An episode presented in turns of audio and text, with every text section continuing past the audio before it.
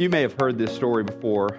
Um, there were these two boys, brothers, who got in so much trouble. And if you're a parent of boys, you know how that goes. They got in so much trouble, and eventually, mom and dad just didn't know what to do with these boys anymore. They had tried everything. So, as a last resort, they took those boys down to the church to talk to the preacher. The preacher set one of them out in the waiting room, brought the older one in, sat him down in front of his desk, looked at that boy. The preacher honestly didn't really know where to start, so he just tried this. He said, Son, where is God? That boy didn't know what to say, uh, just kind of stared back at the preacher blankly. Preacher raised his voice, Son, I said, Where is God? Boy started to fidget a little bit, looked a little bit nervous. Then the preacher got to his preacher whisper and said, Where is God? That boy finally had had enough, was scared to death, took off, ran out the door, stopped in the waiting room, grabbed his little brother, and said, We got to get out of here. God is missing, and they think we took him. well, seriously, there are times, I think, when people ask, Where is God? And perhaps the last few weeks have been one of those times with everything that's gone on nationally and, and here locally. I mean, you start with the Boston bombing, and then you had the fertilizer plant exploding uh, just a few miles south here in West, and then you had the tornadoes in Granbury and Cleburne, and then to top it off, this week you had a really uh, tragic uh, tornado strike in Moore, Oklahoma, just north of us. And people, a lot of people are asking, where is God in all of this? Other people aren't asking. Other people, often well meaning, have answers. And usually, at a moment of crisis, you hear some of these answers this bumper sticker theology, this shallow thinking that rarely helps anyone and often hurts those who've been affected.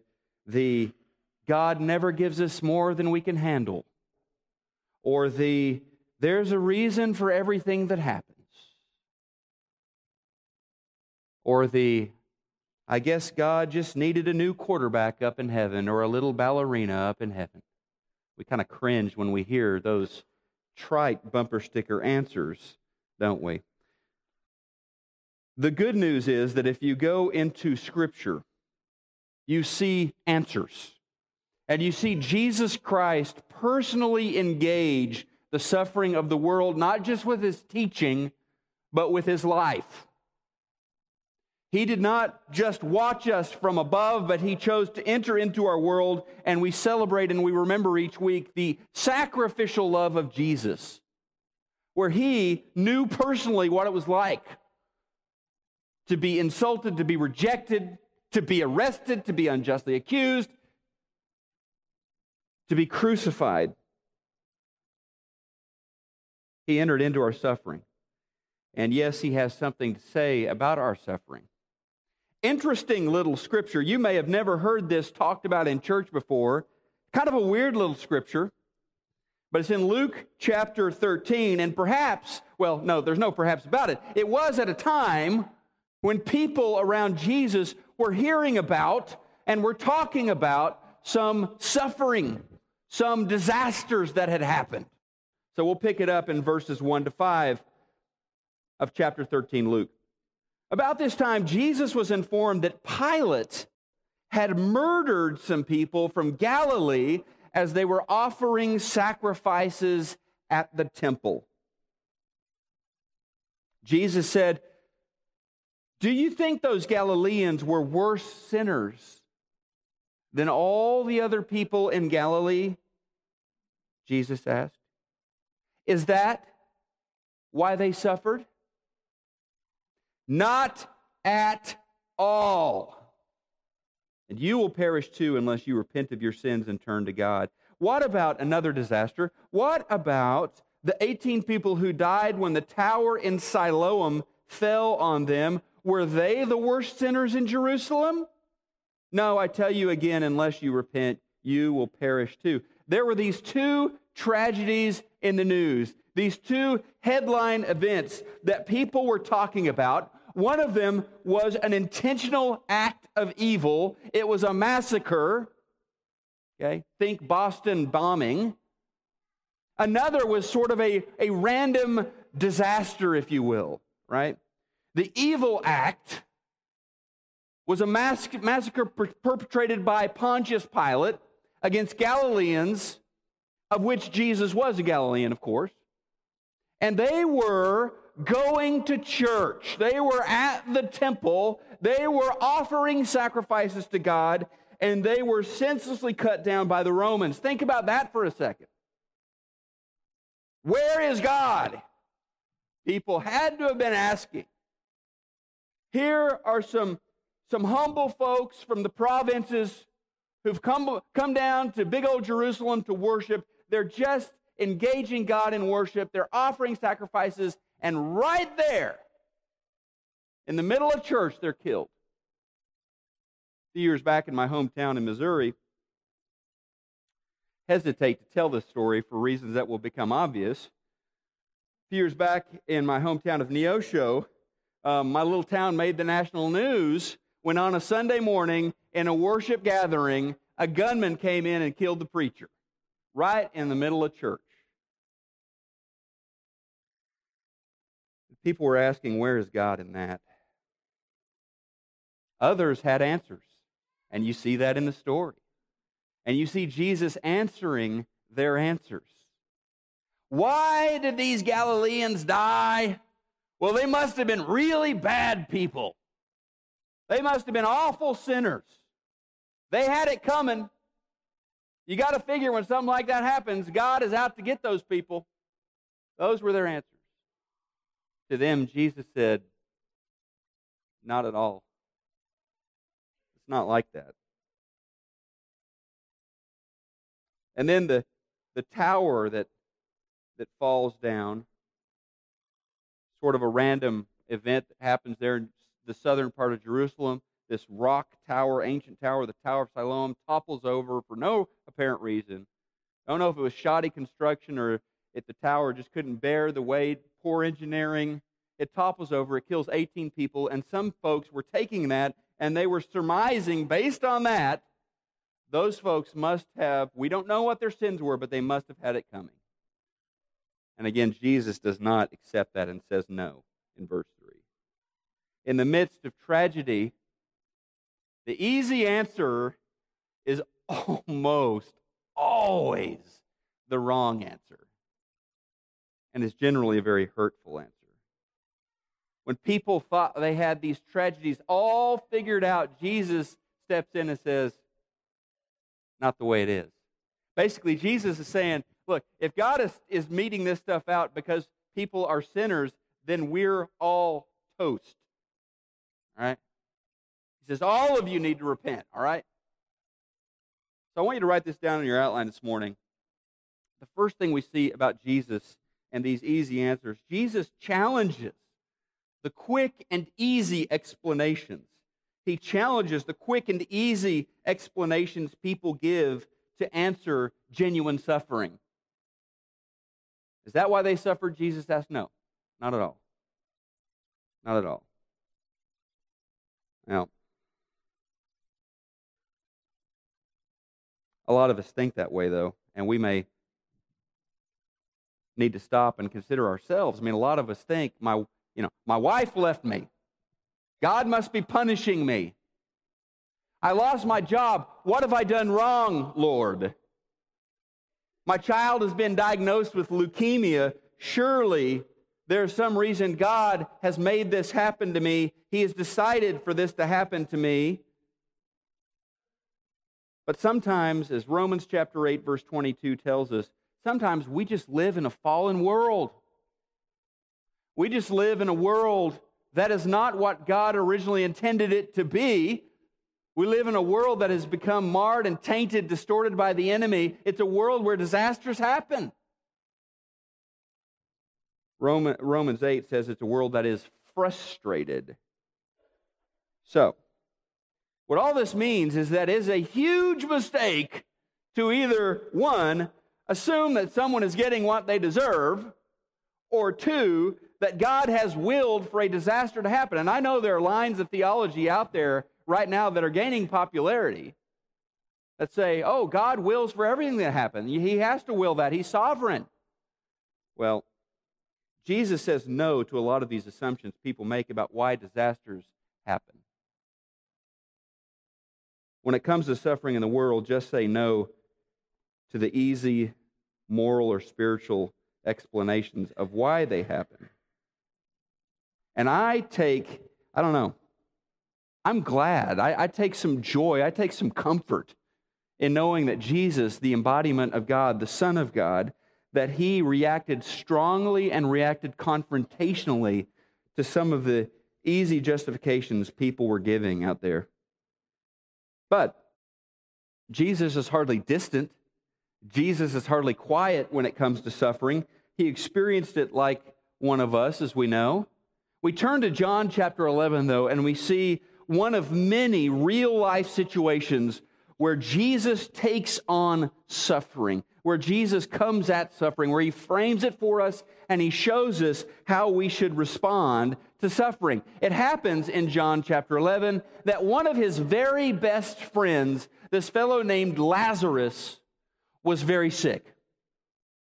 Lazarus has been moved into hospice care, right? And two of Jesus' other friends were sisters of Lazarus, Mary and Martha. And so Mary and Martha know that Jesus can do something about sickness. So in John chapter 11, verse 3, they send a message to Jesus who is not in Bethany of Judea, who is in another location. They send him word, verse 3 Lord, the one you love is sick. Okay. Telegram Lazarus is sick, Jesus. And then we pick up the story in verses 7 to 15. So Jesus gets the message. His disciples are around him. He said to his disciples, Then let us go back to Judea. There's a little history here, by the way, we see in verse 8. But, Rabbi, they said, a short while ago the Jews tried to stone you, and you're going to go back there? Moving down to verse 11. After he had said this, he went on to tell them, Our friend Lazarus has fallen asleep, but I'm going there to wake him up. His disciples replied, Lord, if he sleeps, he'll get better. Right? Jesus hadn't. Jesus had been speaking of Lazarus' death. His disciples thought he meant natural sleep. So, verse 14, he told them plainly, Look, Lazarus is dead. For your sake, I'm glad I wasn't there, so that you may believe. But let us go to him. So now Jesus begins a journey. Actually, he's going to delay a couple of days, and he's going to begin a journey to Judea, to this town of Bethany, where he is going to show us how God chooses to respond to suffering and to tragedy. The first thing I want you to write down on your outline, and we see it right here in this initial opening of the story, write this down as we think about how Jesus responded to suffering. Jesus calls us to places that others may deem unsafe so that we can personally confront suffering. He goes to places and he calls us to places others may tell us are places that are not safe, they're hazardous, so that we can respond to suffering. In other words, love risks. Love involves a risk. The disciples are troubled that Jesus is planning a return trip to Judea because we were just there and the community there, or some part of the community there, attempted to kill you. Not a good idea to go back there, Jesus. But love risks. So Jesus is going to make a journey that his friends consider to be too dangerous to make. But to engage others in compassion, we may end up in some places that our friends or our parents or our colleagues don't think are very safe. Love often shows itself through the risk it takes to care for another person. We also see number two on your outline this morning Jesus invites us to trust that He has the answer. He has the answer even when we don't. And I would put in parentheses there, we don't and we won't, okay? He has the answer even when we don't and we won't. So love believes. And he says, All this is happening so that you may believe. The disciples are confused. They're confused as to whether, as to why Jesus would go back to this place that is dangerous where he almost lost his life. And we know it's in Judea that he will lose his life in a short matter of time. They don't understand this talk about uh, Lazarus falling asleep. What's all this about? If he's asleep, just wait it out, he'll be fine. Finally, they don't understand if he's sick and dying, why, as verse 6 mentions in chapter 11, why does Jesus delay by days his trip to go see Lazarus? Jesus hears his friend is dying, and he says, We're going to go help, but then he doesn't pack his bags. They wait around a couple of days. None of this seems to make sense from their point of view. And if we were there, I think you could say from our point of view, it didn't make much sense. Later on, Mary and Martha, when Jesus finally shows up, they don't understand what's going on. I mean, when Jesus finally rolls into Bethany with his disciples, there is a funeral that's going on. There are mourners all around. Jesus, Lazarus has been dead for four days. And they don't understand. Martha comes to Jesus and says, If you had gotten here in time, Lazarus would still be alive. A little bit later, Jesus has the exact kind of same question from, from Mary. Mary says, If you had gotten here in time, he'd still be alive, Lord. They don't understand. And we don't always understand. We often don't understand. Jesus tells us in verse 14 there will be things we don't understand. He knows what's going on. Those are opportunities to believe in Him. It's a message of faith, an invitation to faith. We may not understand why things happen. We may not be on board with what happened, what God is doing or not doing, or at least what we think He's doing or not doing. And in a moment like that, we choose to believe. Jesus answers Martha, by the way. A very powerful statement in verse 26. Jesus said to her, I am the resurrection and the life. He who believes in me will live even though he dies. Whoever lives and believes in me will never die. Do, do you believe this? He asks Martha. I believe he asks us. Do you believe this? Jesus uses a moment of confusion, a moment of doubt, a moment of tragedy to say, Martha, have faith, believe. He uses a funeral, he uses a place of mourning to talk about resurrection, to point forward to hope. You know, we see, when we see a funeral, oftentimes, and when non gospel people, non kingdom people experience a funeral, it is a, it is a hard stop. It is an end it is a place where there is death and despair. Jesus invites us to see from a different perspective, to have hope, and to trust in the promise of life. Those aren't easy answers, those are hard things. For us, to walk in hope and to believe is, is often very hard. But Jesus invites us to do that. Verse 33. When Jesus saw her weeping and saw the other people wailing with her, a deep anger welled up within him. Now, if you have an NIV, it's going to say he was troubled. Not sure what the King James says here, but we'll get to that in a moment. This is the New Living. When he saw other people wailing with her, a deep anger welled up within him, and he was deeply troubled. Where have you put him? He asked them. They told him, Lord, come and see. Then Jesus wept. The people who were standing nearby said, See how much he loved him?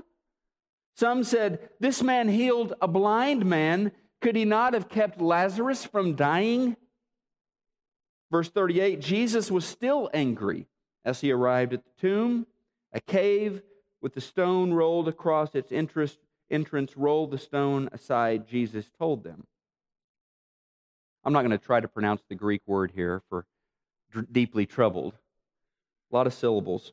Um, it can be translated as troubled.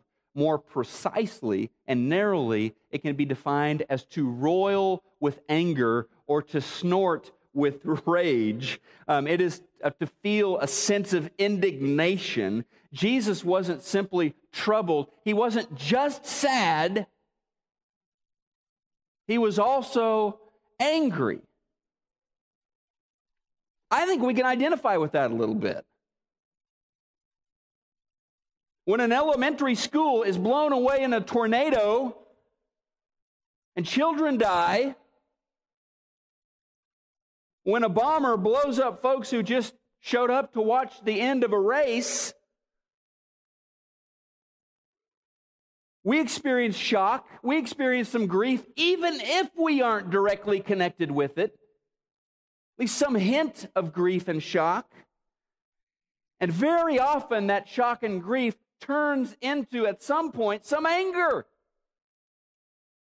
What did those people do to deserve that? That's wrong. Why are those parents having to bury their children?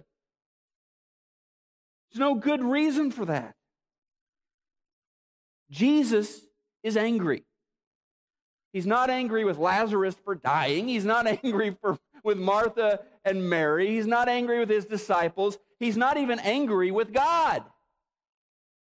But Jesus is angry. He's angry at a fallen world where things are not as they should be, and he knows it.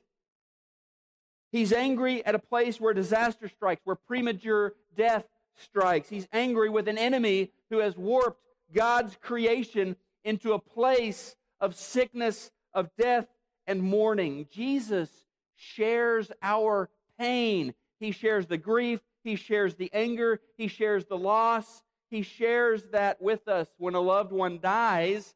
He shares the shock of, of anger when he sees unjust suffering and we ask and we say this isn't right. He shares that. So number three, I want you to write this down. This is perhaps the most important thing we see in this story. Number three, Jesus asks us to share the pain of those who grieve. Love feels. So love risks, love believes, well, love feels. Jesus wept.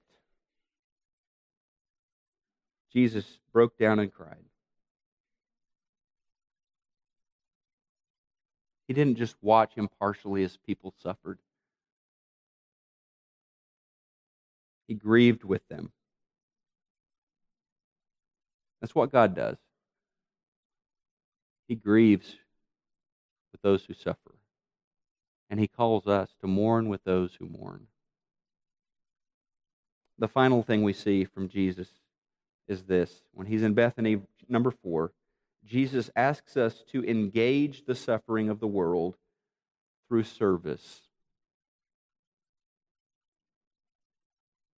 We may not be able to cure the wound that was opened, make things better. Normally, we can't but still we enter in through service. Love acts.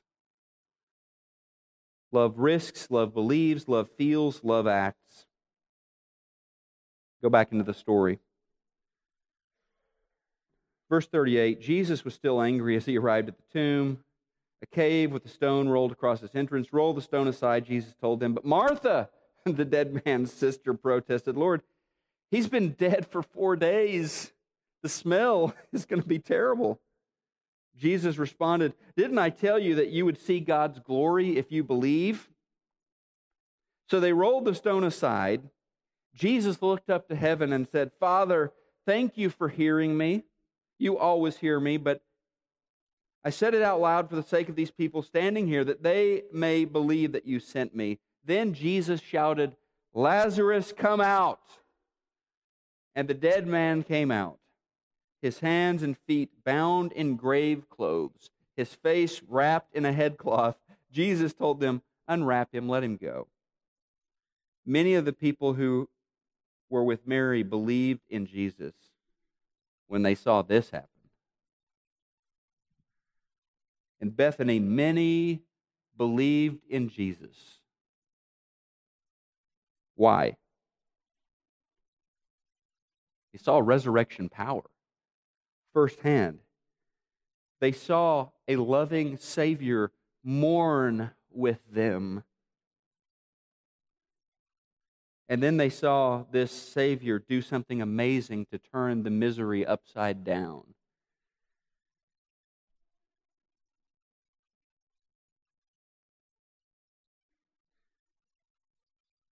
So we're not, the takeaway from this is we talk about love acting. It's not like we're going to walk around and visit all the funerals in the DFW area and ask corpses to rise up out of caskets. That would just be kind of weird. So, what do we do to interrupt cycles of suffering and grief with compassionate service? What do we do? Where, where, where are we? Where are we when the sky is falling? We know where God is. He's not giving quick, easy explanations or rationalizations for bombings and explosions and tornadoes and hurricanes. It's not what God's doing. The gospel says, though, that in Jesus, he runs into our unsafe world. Where is Jesus? Jesus is sharing the pain of those who grieve. Where is he? He's acting in a love that's saturated with suffering. Where is he? He's pointing to a resurrection. God isn't just coming up alongside us and mourning with us, He does that. He's also pointing ahead of us to hope, to resurrection. And so, like Jesus, we grieve with those who suffer.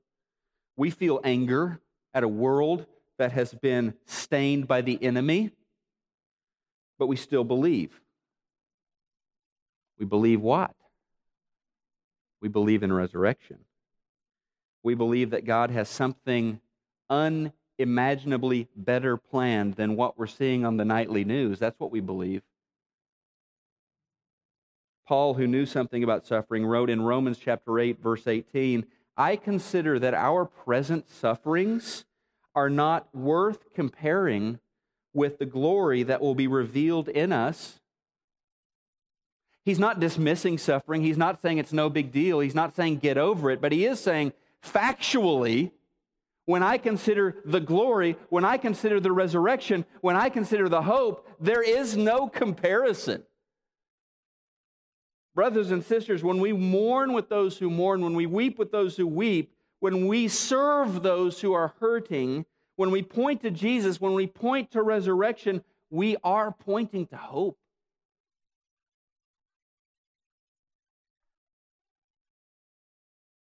I don't know if y'all do Twitter.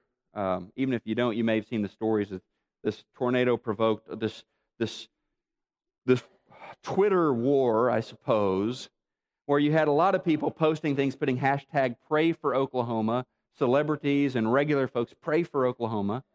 And then you had on the other side Ricky Gervais and others who were using it as an opportunity to kind of challenge that and to say, don't pray for Oklahoma, do something about it. Pay for Oklahoma was their hashtag. Send money to the Red Cross. Neither side necessarily was behaving well, although those who say pray for Oklahoma, amen, I hashtag that as well.